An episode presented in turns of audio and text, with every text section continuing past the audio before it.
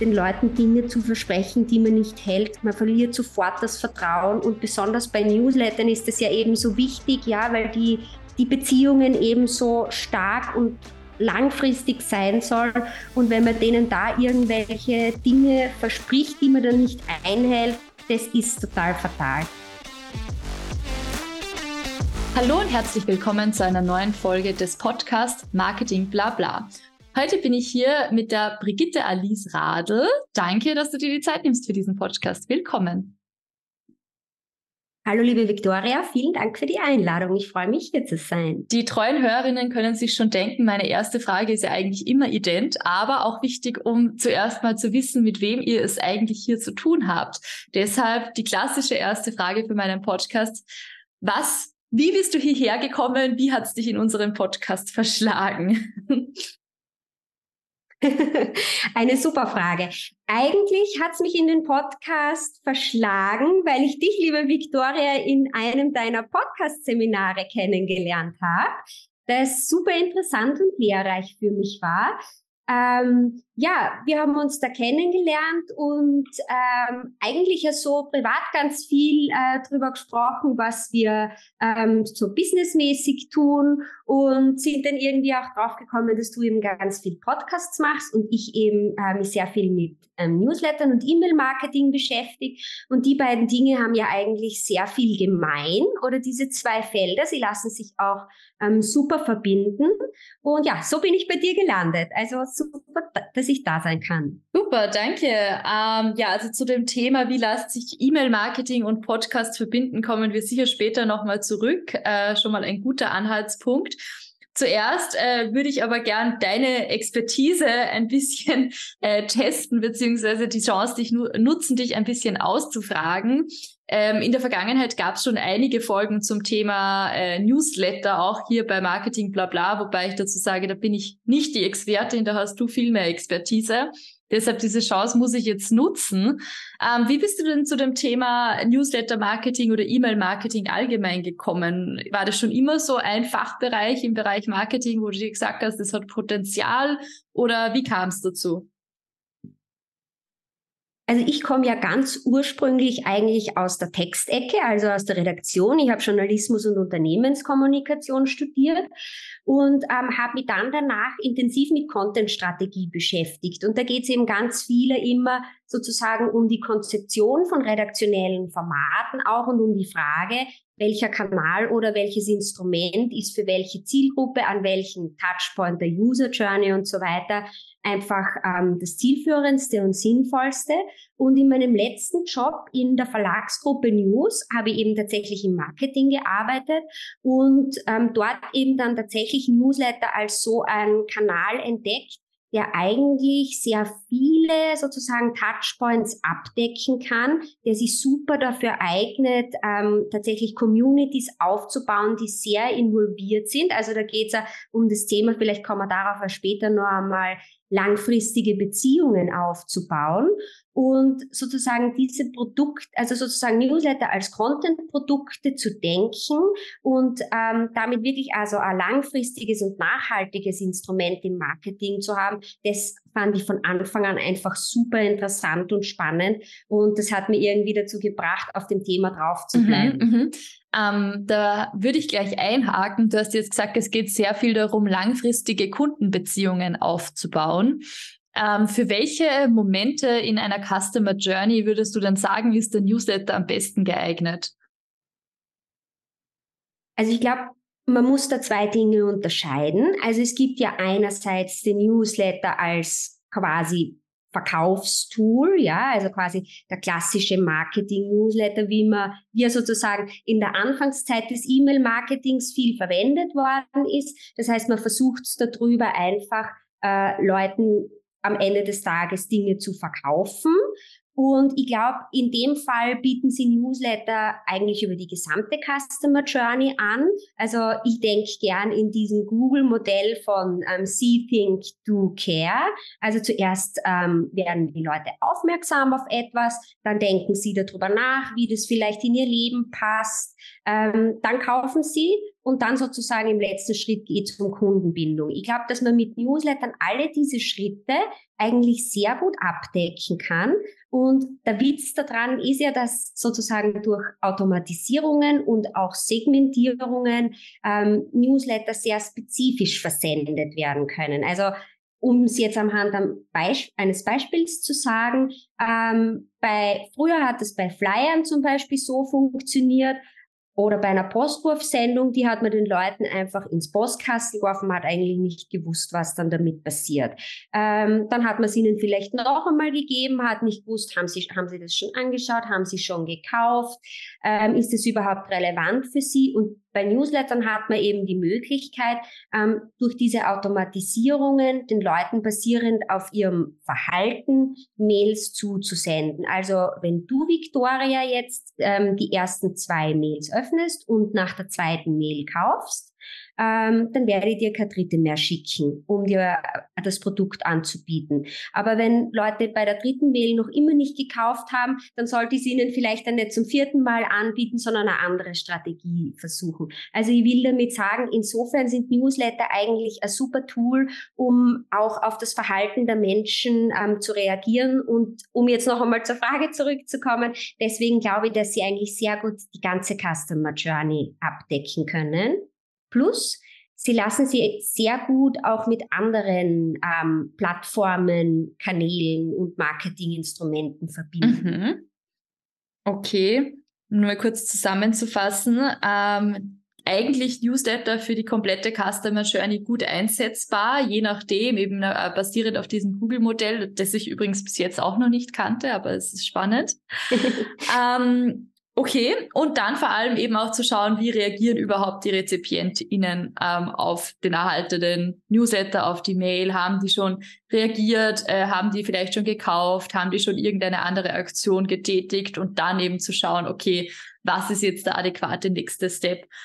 Gibt's da so Best Practices oder Erfahrungswerte, wo du sagst, eine Automatisierung, die sollte Minimum fünf Steps haben und Maximum zehn Schritte oder kommt es ganz auf das Produkt und, oder die Dienstleistung an? Ich glaube, es kommt im Prinzip darauf an. Es zahlt sie aus, ähm, diese Prozesse wirklich im Detail durchzudenken, wenn es um Automatisierungen geht. Ähm, mittlerweile können eigentlich die meisten Mailprogramme, also der Klassiker ist HubSpot, wo man diese Automatisierungen wirklich bis ins kleinste Detail machen kann. Aber die neuen Mailprogramme bieten da eigentlich auch wirklich gute Möglichkeiten dafür. Jetzt muss ich sagen, bin ich eigentlich kein äh, Mail-Automatisierungsspezialist, weil ich eigentlich, und das wäre sozusagen die zweite Form von Newslettern, die vielleicht jetzt aktuell gerade äh, relevanter wird und sozusagen auch ja immer stärker in den Vordergrund rückt, eher auf ähm, der Seite von Newslettern zu Haus bin, die wirklich als redaktionelles Produkt verstanden werden. Also wo es jetzt weniger darum geht, wirklich Leuten tatsächlich einfach nur Dinge zu verkaufen.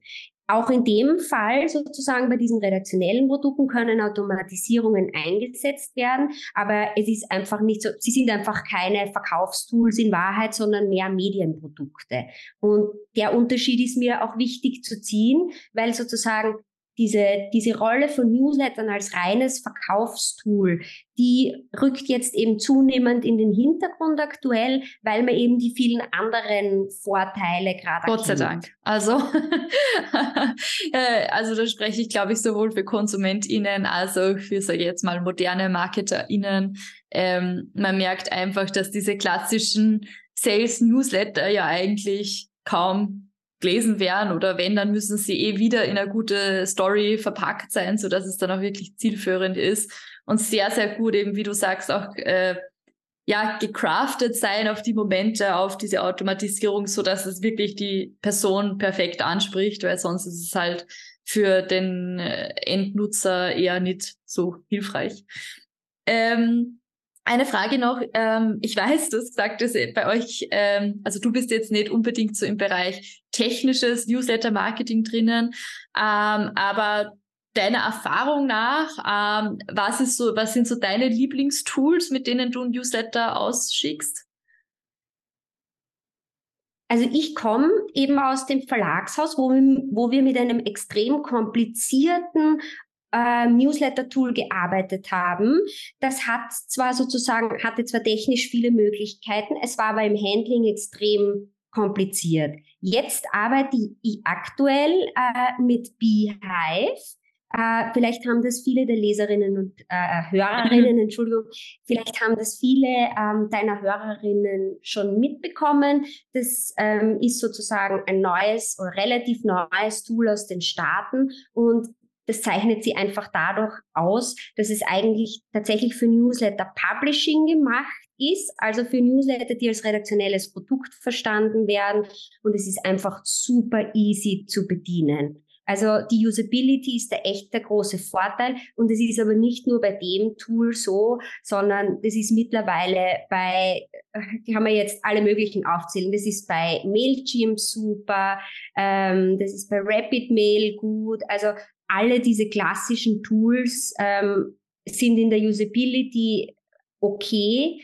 Ich glaube, bei der Auswahl von den Tools, es ist eine Frage, die die Leute vor allem oft am Anfang sehr intensiv beschäftigt, ähm, sollte man sich einfach ähm, gewisse Rahmenbedingungen anschauen. Die Recherche ist mühsam, aber es zahlt sich aus, ein bisschen Zeit zu investieren. Also einerseits spielen natürlich immer die Kosten eine Rolle und dann geht es um solche Dinge wie, also worauf legt man quasi einen Wert? Will ich jetzt eher eben ein Newsletter als ein redaktionelles Produkt machen, äh, sind Automatisierungen für mich total wichtig. Ähm, viele von den neueren Tools haben jetzt so ähm, Wachstums- und Monetarisierungstools integriert. Also der Strauß ähm, ist ziemlich groß, aber ich glaube, ähm, ja, mit einer zielgerichteten Recherche äh, und findet man was und dann würde ich einfach dazu raten, einmal die Testversionen sind eigentlich immer kostenlos auszuprobieren.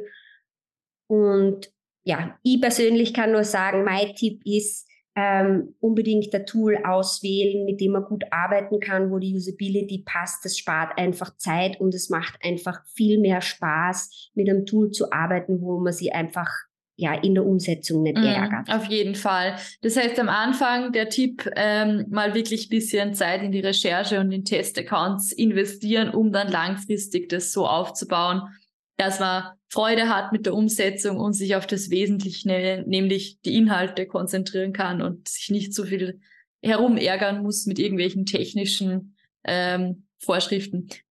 Du hast ja selbst auch einen Newsletter gestartet, den Newsletter Newsletter. Worum geht's in diesem Newsletter? Ah, ja, es ist fast ein bisschen ein Zungenbrecher. Ich sollte vielleicht noch einmal über den Namen nachdenken. Also, ähm, den Newsletter Newsletter habe ich gestartet ähm, im August.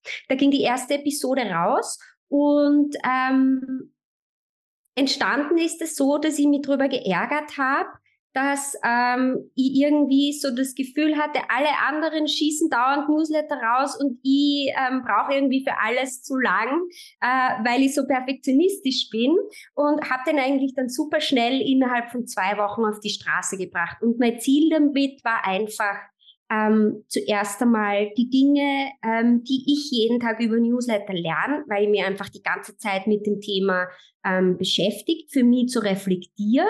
Ähm, und noch einmal aufzubereiten.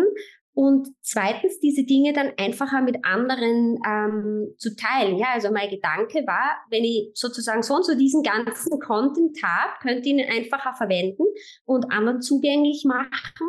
Und der dritte wichtige Punkt oder die Idee dahinter war, ähm, Leute kennenzulernen, die sich auch mit dem Thema beschäftigen und umgekehrt von denen zu lernen. Also da geht es sozusagen auch viel um Vernetzung mit anderen Newsletter-Creatern oder mit Leuten aus dem Marketing.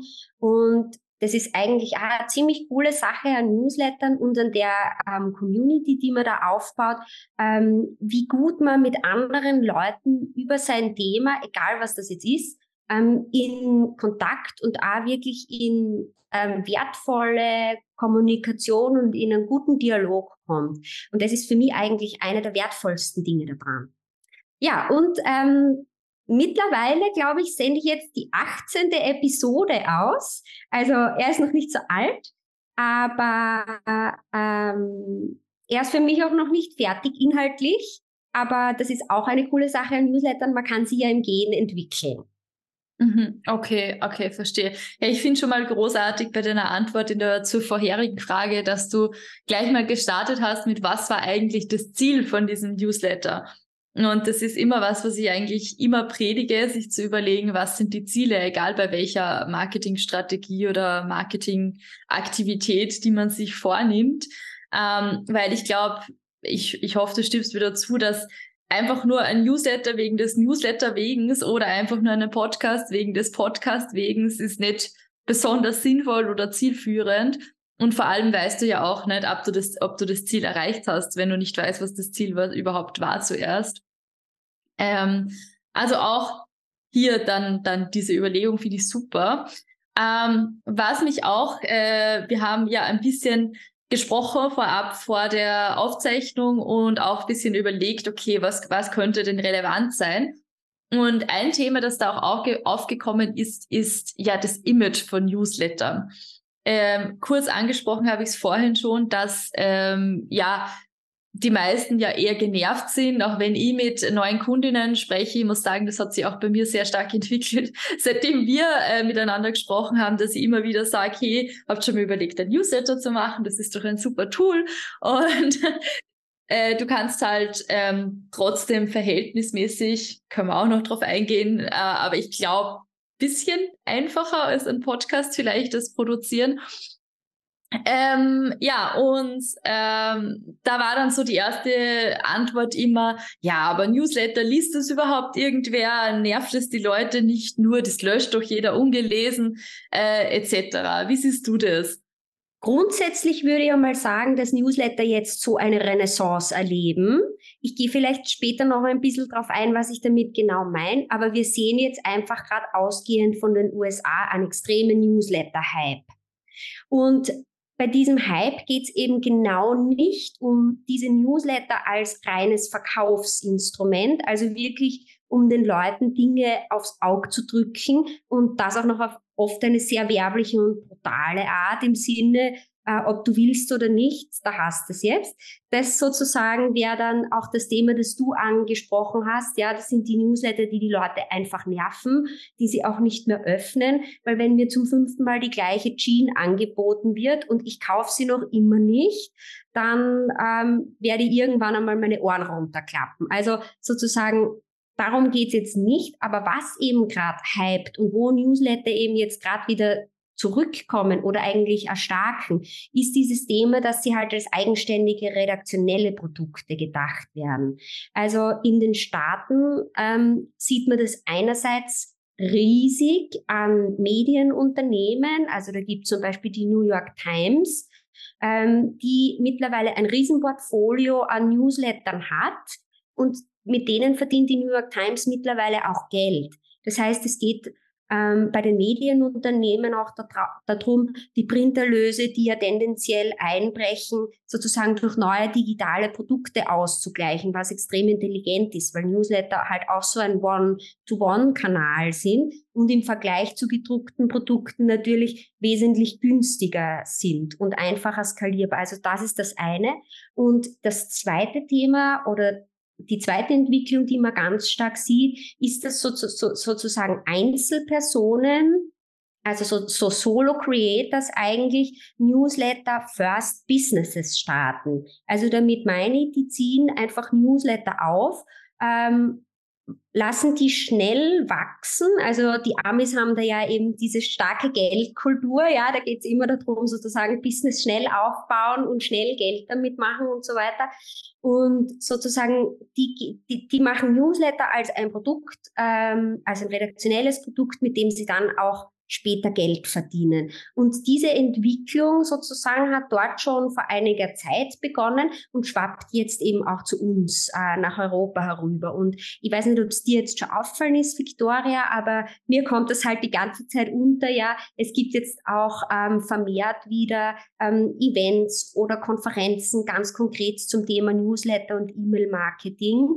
Und äh, man sieht eben auch hierzulande immer mehr Solo-Creators, die Newsletter-Projekte Projekte starten und einige von denen sozusagen haben es auch wirklich geschafft, damit ihren Lebensunterhalt zu verdienen, was mir schon sehr viel Respekt abbringt, ja, weil ähm, das ganz allein zu schaffen ist natürlich ähm, schon wirklich super. Und ich glaube, bei diesen, bei dieser Art von Newslettern ähm, geht es eben ganz stark um das Thema, das du vorhin angesprochen hast, und zwar ist es einen tatsächlichen Wert für die Subscriber, also für die Zielgruppe, für die Leute, die die, die die Mails bekommen, zu schaffen. Und nur wenn ich eben für sie diesen Wert schaffe, wenn ich für sie hochrelevant bin, dann werden sie einfach diese Mails ähm, öffnen, dann werden sie sogar drauf warten und sie drauf freuen. Und ich glaube, ähm, das ist sozusagen auch der Zauber und die Magie von Newslettern, ja, dass wenn die eben so zielgruppenfokussiert sind und viele von denen sind extrem spitz und auch super nischig. Ja, es gibt ganz, es gibt Newsletter zu total kuriosen Themen, zum Beispiel zum Sojaanbau äh, für Agrarwissenschaftler in den Staaten oder so. Ja, also total spitz. Und aber je spitzer, desto relevanter. Und ähm, ich glaube, dadurch werden sie einfach für ihre Empfänger auch extrem wertvoll. Mhm. Äh, ich habe so viele Follow-up-Fragen. ähm, na, super Insights, also diesen, diesen Trend nah. Also wenn man sich da, glaube ich, nicht so viel damit beschäftigt, dann, dann kommt das Netz oder ist bei mir zumindest auf jeden Fall noch nicht angekommen. Okay, na schau. Cool, genau deshalb bist du ja da.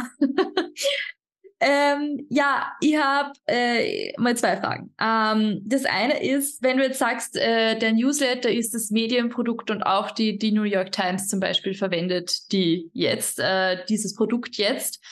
Ähm, wie kann man sich das dann konkret vorstellen? Geht es da darum, dass die Subscriberinnen für diesen Newsletter zahlen, monatlich irgendwelche Subscription-Kosten haben oder wird dann doch wieder irgendein Produkt innerhalb des Newsletters verkauft? Also ich glaube, bei den, ähm, die, also die New York Times hat dafür wirklich eine extrem ausgeklügelte und intelligente Strategie und da gibt es einfach mehrere Stufen. Also es gibt Newsletter, die sind kostenfrei, die kann man einfach abonnieren und bekommt sie dann regelmäßig regelmäßig zugesandt, also sozusagen auch für immer kostenfrei. Und das Ziel davon ist einfach, die Leute quasi einmal ihnen eine Einflugsschneise in die Welt der New York Times zu geben. Also sie müssen nichts zahlen, sie können einfach da reinschnuppern und bekommen einfach einmal das Angebot präsentiert, ähm, ja, sehen einmal, wie die New York Times arbeitet und lernen diese Welt kennen. Und diese sozusagen kostenfreien Newsletter werden natürlich auch verwendet, um dann solche zu bewerben, ähm, die eben sozusagen dann Paid Newsletter sind oder hinter einer Paywall sind. Die Kosten für diese Newsletter sind ja generell immer überschaubar. Also das funktioniert dann im Prinzip via Abo. Und die, die eben ähm, sehr zu sehr spezifischen Themen sind oder die ähm, sozusagen oft auch von konkreten Journalisten sind, ja, die sehr beliebt und auch oft bekannt sind. Ähm, für die wird dann eben eine Abogebühr eingehoben oder Membership-Beitrag oder wie man es auch immer nennt. Und sozusagen die ähm, letzte Stufe dahinter wäre dann ähm, das Print-Abonnement. Und das wird heute noch so gedacht, sozusagen, dass die höchste Stufe, das ist jetzt nicht nur bei der New York Times so, sondern generell, dass die höchste Stufe des ähm, Printprodukts ist. Das ist aber einfach äh, historisch gewachsen und hat auch damit zu tun, dass das Printprodukt einfach immer das teuerste sein muss, weil es einfach in der Produktion so teuer ist. Und damit meine ich jetzt nicht sozusagen die Redaktionskosten, die Anfall, sondern Druck, Vertrieb, Papier und so weiter sind einfach so teuer, dass äh, Printprodukte eigentlich mit Newslettern, was die Kosten betrifft, niemals mithalten können, weil Newsletter sind super skalierbar. Völlig egal, ob ihr ein Newsletter an 50, an 500, 5000 oder 50.000 Leute aussendet, Kosten sind eigentlich immer die gleichen. Ähm, Okay, also super System von der New York Times, wirklich super ausgeklügelt, wenn man sagt, okay, man hat einen gratis Newsletter, dann man, der schickt man die Leute zum bezahlten Newsletter und dann zum Printprodukt. Das ist wirklich ähm, natürlich auch nur umsetzbar, wenn man diese komplette Redaktion dahinter hat. Da ist schon einiges an Content. Ähm, wie viel Zeit kann man denn sagen, dass so vor allem auch diese Solo-Creatorinnen ähm, wöchentlich für ein Newsletter rechnen sollten? Also es kommt wirklich drauf an. Leider ist das die Antwort.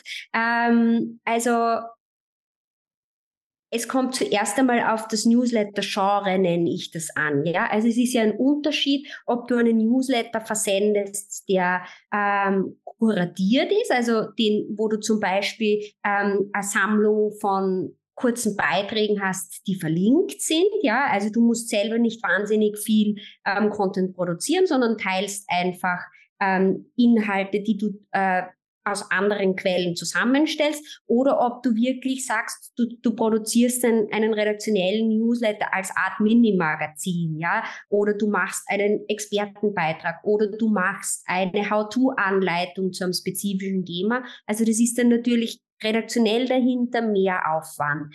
Generell würde ich sagen, auf keinen Fall unterschätzen bitte, wie viel Zeit ähm, die Produktion in Anspruch nimmt. Es ist meistens mehr, ähm, als man denkt. Vor allem natürlich zu Beginn wird man länger brauchen und ähm, sozusagen ein Zeittreiber ist, sind auch immer Social Media, weil die meisten Leute wollen ja ihren Newsletter doch in irgendeiner Form bewerben, ja. Und wenn es nur ist, so wie ich zum Beispiel, dass ich darüber auf LinkedIn post, dass ich den Leuten dort ähm, erzähle, was ist meine nächste Episode, worum geht's da drinnen. Also diese Dinge nicht außer Acht lassen, die muss man einfach zur Produktionszeit dazu rechnen äh, womit man aber gut sozusagen Zeit sparen kann auf lange Sicht ist, ähm, sind sozusagen Standardisierungen oder gewisse Prozesse, die sie immer wiederholen. Ja, also wenn ich sozusagen tatsächlich eine Vorlage für mein Newsletter habe, der hat dann immer die gleiche Struktur. Das mögen die Leute auch. Das ist total okay, weil das ist dann was, was sie gewohnt sind und sie bekommen sozusagen immer die gleiche Schablone, aber immer mit neuen Inhalten. Und ich habe sozusagen dann nur mehr die Aufgabe, diese Schablone zu befüllen,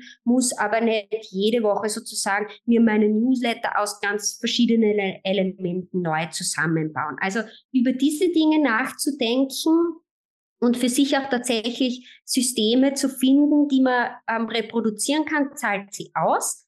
Aber generell würde ich sagen, ähm, die Produktionszeit trotzdem nicht unterschätzen. Ich kann jetzt sagen, ich brauche für meinen eigenen Newsletter mindestens vier Stunden ohne ähm, Social Media Bewerbung. Also es, es wäre einfach unrealistisch zu sagen, dass es jetzt kürzer ist. Und ich glaube, das muss man sich einfach auch gut überlegen, ähm, ob man das einfach auch regelmäßig dann hinkriegt.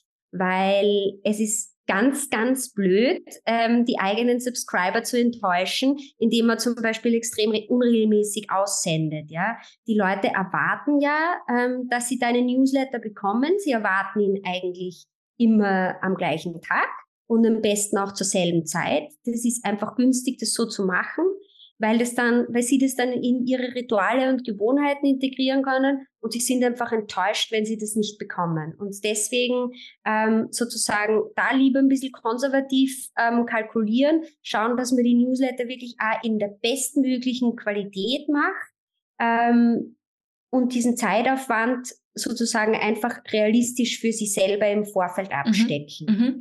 Okay, also äh, Prozesse äh, finden, die für einen selbst funktionieren und dann auch ein bisschen ein, so ein Skelett, eine Struktur aufbauen, die sich auch gerne wiederholen darf. Da spricht auch nichts dagegen, um diese Regelmäßigkeit einhalten zu können mit eben dieser höchstmöglichen Qualität.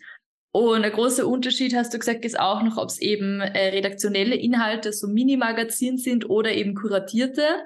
Ähm, das war ja auch Teil, glaube ich, eh deines letzten Newsletters mit den ähm, kuratierten Inhalten von, von anderen und ob man das denn überhaupt darf, dass man da jetzt quasi von dem anderen die Idee nimmt. Und ich kann jetzt nicht mehr den genauen Wortlaut wiederholen, aber es war irgendwie in die Richtung von wegen, keine Idee ist neu. ähm, aber deine Perspektive ist neu auf das Ganze oder wie du es halt zusammenfügst. Und ich glaube, das ist wirklich ein goldener Tipp für alle, äh, egal welche Content-Marketing-Aktivitäten man verfolgt.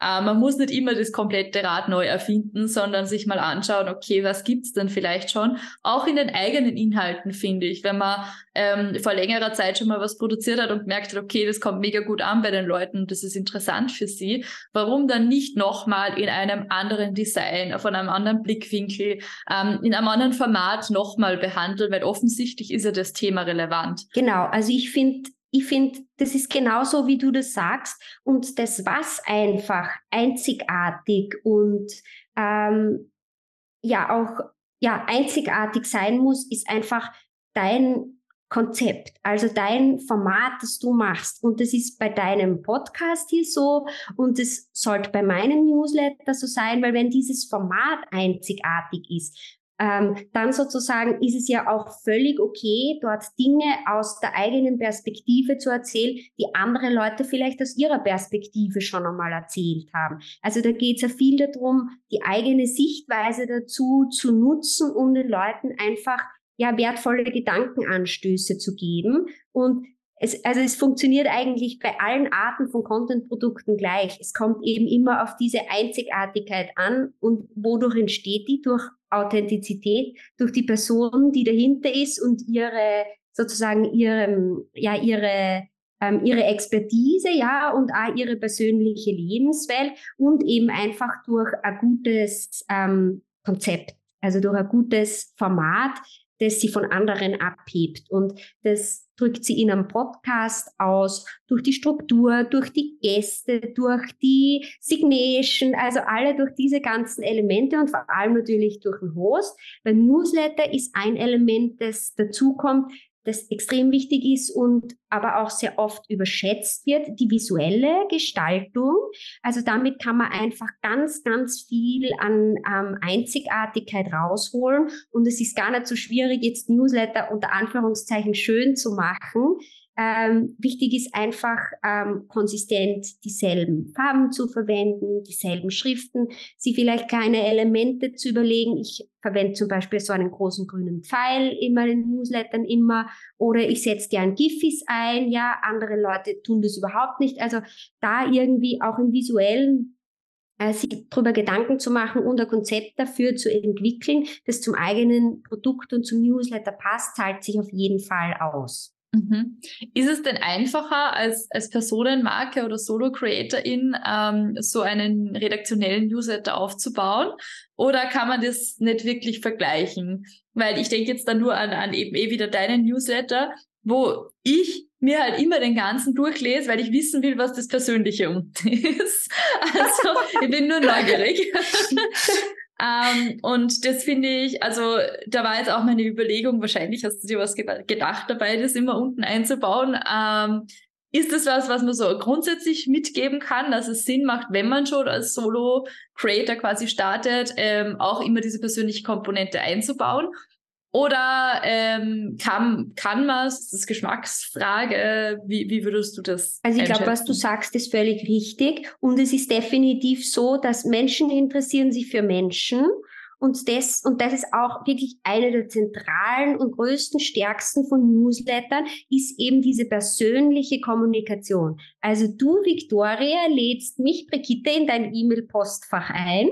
Also du, du, du erlaubst mir aktiv, dir Nachrichten zu schicken und das tue ich dann. Und es hat natürlich ganz einen anderen Impact, wenn du weißt, wer dir diese Nachricht schickt. Also ich, Brigitte, als, es ist jetzt einfach der Newsletter Newsletter und niemand weiß, wer dahinter steht.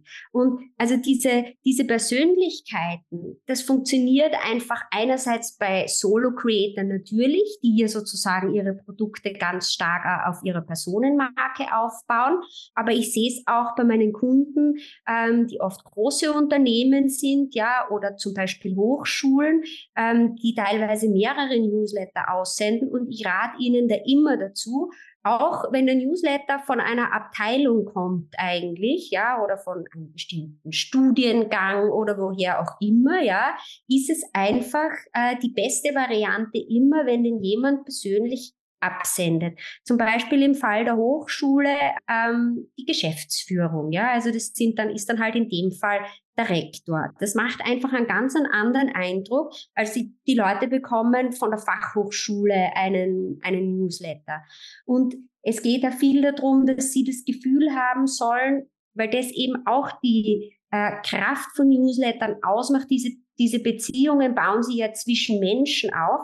Also sie sollen das Gefühl haben oder es soll tatsächlich so sein, dass sie direkt mit dir in Kontakt treten können. Also sie brauchen eigentlich nur den Antwort-Button klicken und können dir direkt, können direkt mit dir in Kontakt kommen. Und ich erlebe auch immer wieder, dass ähm, also die Newsletter-Abonnenten, wenn sie dann tatsächlich einmal antworten auf solche Newsletter und sie bekommen dann eine Antwort, sind die völlig überrascht und schreiben zurück so, hey, ich hätte ja nie gedacht, dass mir da jemand antwortet. Wie cool ist das eigentlich? Ja, also ich finde, das hat schon eine ganz, ganz spezifische ähm, Kraft. Und es ist einfach auch total cool und schön, solche Beziehungen mit den eigenen Subscribern zu haben, die einfach tief sind. Und dadurch entsteht eine riesige Loyalität. Und das kann einfach nicht passieren, wenn, wenn du sozusagen, wenn, wenn da keine Person dahinter ist. Also ganz schwierig. Mhm. Okay, super Tipp. Das heißt eigentlich schon, ähm, ich denke da am erst immer von, von den Blogposts ja, genau, zum Beispiel. Genau. Da sieht man ja auch oft unten das Bild von dem Autor und eine kurze Beschreibung dazu.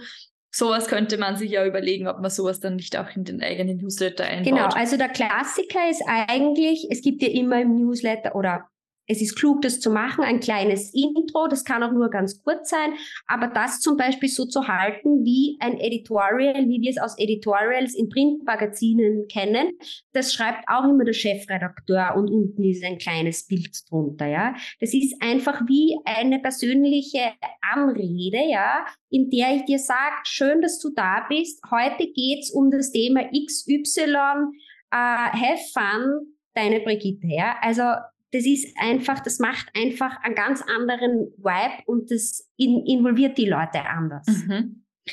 Äh, ja, auf jeden Fall. Also, dass man sich das überlegt. Wobei ich mir jetzt gerade gefragt habe, und ich weiß nicht, ob das nur aktuell ist oder ob das nur so, so eines, ein Märchen ist, was man sich halt erzählt.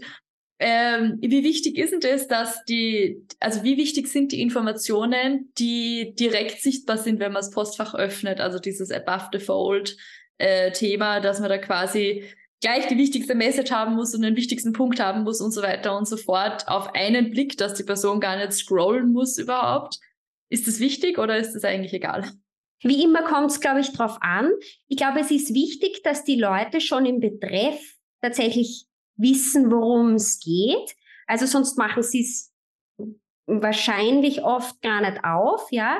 Wenn du jetzt ein Newsletter hast, den die Leute schon gewohnt sind und den sie generell mögen, also wenn sie dir schon vertrauen und wissen, was die aussendet, das hat einfach Qualität und ist für mich relevant, dann ist es auch, glaube ich, nicht so wichtig, ihnen oben Art, so eine Art Inhaltsverzeichnis zu geben, sondern sie, sie vertrauen dir dass der Inhalt gut ist, deswegen werden Sie ihn sie durchschauen. Aber was man schon direkt in der Mail gleich sehen sollte, meiner Ansicht nach, ist einfach, worum geht's in der konkreten Ausgabe. Ähm, und immer schlau sind am Anfang also Art Zusammenfassung wie Key Learnings oder so. Das ist vor allem bei so How-to-Anleitungen gut oder bei Dingen, wo es darum geht, dass die Leute aus dem Newsletter was lernen, dass wenn sie einfach, noch dazu, wenn der ein bisschen länger ist, wenn sie eine Zeit haben, sich das ganze Ding im Detail anzuschauen oder durchzulesen, dass sie einfach oben die wichtigsten Punkte zusammengefasst haben. Und daran kann man sich natürlich auch orientieren, okay, ist das, was unten kommt, für mich relevant oder nicht.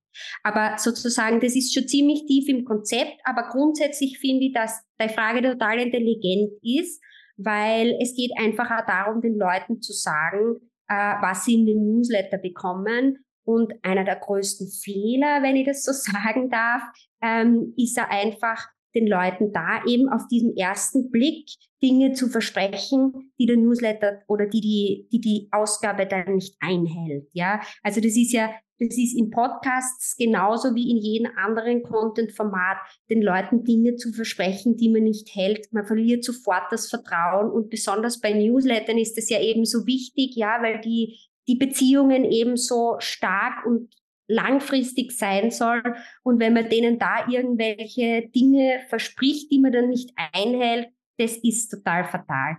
Und man sollte sogar eher umgekehrt denken, ja wie kann ich sozusagen Ihnen nur einen kleinen Überraschungsbonus geben oder irgendwas, mit dem Sie vielleicht noch nicht gerechnet haben, womit ich Sie zusätzlich begeistern kann. Also man muss wirklich sehr respektvoll und liebevoll, finde ich, mit seinen Subscribern umgehen, weil die Leute einfach Zeit in den Newsletter oder in deinem Fall halt in den Podcast investieren, ähm, in den Content, den du produzierst und da darf man sie einfach nicht ähm, enttäuschen und ja irgendwie versuchen ihnen äh, vielleicht Dinge zu verkaufen die ganze Zeit. Ja, niemand mag das. Also ich finde, Respekt ist da einfach wichtig. Ja, ja, auf jeden Fall. Das kann ich unterschreiben. ähm, gut, die letzten zwei bis drei Fragen, weil wir schon so weit fortgeschritten sind in der Zeit. Ja. Ähm, ganz konkret, ähm, ab welchen äh, Open Rates, äh, wa was sind denn da so gute ja, Anhaltspunkte? Ab wo kann ich sagen, ja, passt der Newsletter, der performt gut, wenn ich, keine Ahnung, 30% Open Rate habe, 50%, 20%? Wo, wo sind wir denn da so ungefähr? Oder wo kann ich froh sein, wenn ich hinkomme? Hm. Also zur Öffnungsrate generell, das ist auch eine sehr ähm, frequently asked question. Generell würde ich sagen, oder generell sagt man, Öffnungsraten zwischen 20 bis 30 Prozent sind, ähm, sind solide gut und das passt bei ähm, so redaktionellen Newslettern, also die sehr spitze Communities haben, äh, sollt, oder liegen die Öffnungsraten oft wesentlich höher. Also da geht es auch gar nicht darum, oft, dass man weiß Gott, wie viele tausende Subscriber hat, sondern wenn man sehr nischige Themen hat, dann sind weniger Subscriber sozusagen oft gleich viel wert wie viele, aber die sind viel involvierter. Und dann sozusagen sollte die Öffnungsrate auch liegen. Das heißt, es sind dann Öffnungsraten über 50 Prozent jetzt auch keine Seltenheit. Und dazu muss man aber sagen, die Öffnungsrate ist einfach nur ein Indikator für den Erfolg des Newsletters, ein, ein wichtiger Indikator, aber nur einer. Und da kommt es eben ganz stark auf das Thema an, das du vorher angesprochen hast. Also was ist das Ziel vom Newsletter und sozusagen, wie ist der Konzept konzeptuell, konzeptionell aufgebaut, ähm, weil es gibt ja nur viele andere Metrics, die man da irgendwie mit einbeziehen kann. Also ähm, zum Beispiel Klickraten, ja. Wenn ich jetzt ein Newsletter mache, der eigentlich aus einem längeren Expertenartikel besteht, dann werden da die Leute nicht viel zum Klicken haben, ja. Also ich werde sehr niedere Klickraten haben. Aber wenn ich eigentlich einen kuratierten Newsletter habe oder vielleicht regelmäßig Gewinnspiele da integriere, dann sind diese Zahlen natürlich hochrelevant und sagen ganz viel ähm, über den Erfolg aus. Also ich glaube, da zahlt es sich einfach aus, darüber nachzudenken, was habe ich für Konzept und woran kann ich wirklich äh, erkennen, ob die Leute involviert, ist und, äh, ob involviert sind und ob es für sie relevant ist. Mhm. Okay, also ähm, so Industry Standard ist irgendwo zwischen 20 und 30 Prozent, bei redaktionellen gern und gut und gerne auch mal über 50 Prozent. Aber Vorsicht, die Open Rate ist nicht immer der beste ähm, Messwert, um den Erfolg überhaupt äh, ja, zu analysieren, zu messen. Oder nicht der einzige zumindest. Der einzige. Ja, genau. okay, äh, zweite zahlenbezogene Frage habe ich noch, ähm, weil wir über diese bezahlten Newsletter der New York Times vorhin gesprochen haben. Ähm, Gibt es da eine Benchmark, wo man sagt, okay, ab dieser Subscriber-Anzahl oder dieser Anzahl an Episoden oder was auch immer, sollte ich anfangen, ähm, diesen Newsletter zu monetarisieren oder muss es dann immer ein zweiter Newsletter sein, der, ähm, der dann bezahlt ist und immer eine Free-Komponente äh, auch enthalten sein muss? Also ich glaube, grundsätzlich gibt es Newsletter, die monetarisieren sie nicht ähm, direkt im Newsletter, also die monetarisieren sie auf anderen Wegen. Ähm, nicht indem zum Beispiel dort Werbung verkauft wird, sondern zum Beispiel in meinem Fall, ja, ich bekomme ähm, durch meine Newsletter mehr Sichtbarkeit zum Thema Newsletter und im besten Fall dann mehr Aufträge ähm, für Newsletter-Projekte. Also da, das, glaube ich, ist einmal wichtig auseinanderzuhalten. Wenn man jetzt wirklich sagt, man will eine Bezahlschranke für seinen Newsletter einführen, ähm, dann ist das gar nicht so leicht viele Leute, die begeistert sind von solchen redaktionellen Newslettern, haben auch irgendwie den Wunsch, den Leuten, die das produzieren, was zu geben. Wenn es einmal so weit ist, dann ist das schon ein guter Indikator. Man darf sie allerdings nicht erwarten, dass dann sofort die ganze Community in dieses Bezahlabo hüpft. Und ähm, so Systeme, die ich jetzt schon öfters beobachtet habe und die ich jetzt eigentlich gar nicht so blöd finde, ist, es gibt eben einen Teil vom Newsletter, der bleibt immer kostenfrei. Also das sind quasi die gewöhnlichen Episoden. Und dann gibt es zum Beispiel ähm, Spezialepisoden oder Zusatzcontent, den du eben nur über diese bezahlte Mitgliedschaft erhältst. Und das müssen auch gar nicht nur unbedingt jetzt ähm, Newsletter-Ausgaben sein, sondern das, ähm, das können auch Dinge sein, wie zum Beispiel, du bekommst einmal im Jahr mit dem Creator zum Beispiel eine Stunde Beratungsgespräch. Oder ähm, du bekommst irgendein ähm, Workbook zusätzlich, ein digitales. Also da gibt's eigentlich echt viele gute Ideen. Es zahlt sie aus, da bei den Creators nachzuschauen, was sie tatsächlich anbieten. Ähm, so aus der Praxis habe ich gehört, dass es ähm, für viele ähm, nicht so einfach ist und dass sie sozusagen die Monetarisierung tatsächlich über Membership-Abos dass das sozusagen nicht der große Monetarisierungstreiber ist. Aber äh, ich finde es trotzdem gut, das einmal auszuprobieren, wenn man so weit ist. Einfach auch, um dem Ding sozusagen ein bisschen mehr Wert zu verleihen. Ja, und man hat dann einfach diese Bezahlschranke, niemand muss sie abonnieren. Äh, aber die sozusagen, die auch tatsächlich was geben wollen, können es dann tun. Mhm. Mhm. Okay, ja, super. Das sind echt coole Insights. Ähm, wie geht's denn jetzt ganz in, in deiner klassischen Newsletter-Struktur? wie geht's denn jetzt bei dir weiter? Was sind denn deine upcoming äh, Projects und ähm, hast du vielleicht auch schon irgendwelche Pläne für deinen eigenen Newsletter, Newsletter? Ja, also mein eigener Newsletter, der muss auch unbedingt weiterentwickelt werden, so wie das bei Newslettern immer ist. Also die stehen ja irgendwie nie ähm, Stil, da will ich mir eigentlich in den nächsten zwei bis drei Monaten überlegen, den auch noch spitzer zu machen. Ich bin da eigentlich immer daran, ähm, Feedback abzufragen und wirklich von den Leuten zu erfahren, was sie brauchen und was sie sich wünschen. Da muss ich mir nur äh, im Detail überlegen, äh, in welche Richtung das in Zukunft ähm, am sinnvollsten gehen kann. Aber ich möchte äh, den Newsletter auf jeden Fall äh, weiter behalten, weil es mir einfach extrem viel Spaß macht, den zu produzieren.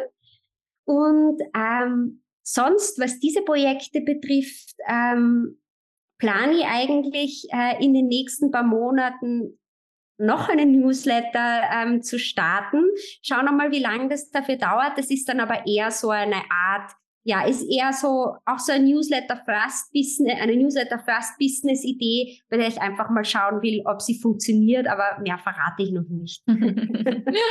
Sehr gut, immer gut anteasern. ähm, wir werden auf jeden Fall die Möglichkeit, deinen Newsletter zu abonnieren, auch in die Shownotes dieser Folge geben, genauso wie äh, wahrscheinlich dann auch deine Kontaktdaten, wie die Leute auf dich zukommen können bei mehr spezifischeren Newsletter-Fragen. Ich glaube, du hast uns aber trotzdem schon super viele Insights gegeben und dich sehr tapfer meinen Fragen gestellt, die äh, hoffentlich dann doch auch spannend waren äh, für die HörerInnen. Äh, danke auf jeden Fall, dass du dir die Zeit genommen hast, so kurz vor, vor deinem Urlaub, ja. Also auch wenn die Folge erst später online kommt, aber wir haben vorhin schon besprochen, ähm, ja, vor Weihnachten, wo wir uns jetzt gerade befinden, da ist ja doch noch einiges zu abzuarbeiten und dann, dass wir diese Aufzeichnung noch geschafft haben, freut mich besonders. Yay. Ähm, yay. Also danke dafür und ja, viel Erfolg weiterhin. Ich kann den Newsletter, Newsletter auf jeden Fall empfehlen. Ich glaube, man hat es eh schon gemerkt, ich bin ein großer Fan. Also äh, viel Erfolg weiterhin damit und mein Feedback ist, bitte ändere nichts. Ich möchte weiterhin diese Freitag-Updates genauso haben. Oh, Freitag danke, um 6 Uhr. sehr cool. ähm, genau, also ich finde das super und ich finde es eigentlich jede Woche spannend und ich muss sagen, du bist der erste und einzige Newsletter, den ich jede Woche lese, von vorne bis hinten. Ah, oh, made my day. Danke, Victoria. ja, gerne. Super. Okay, gut, danke dir. Vielen Dank für die Einladung.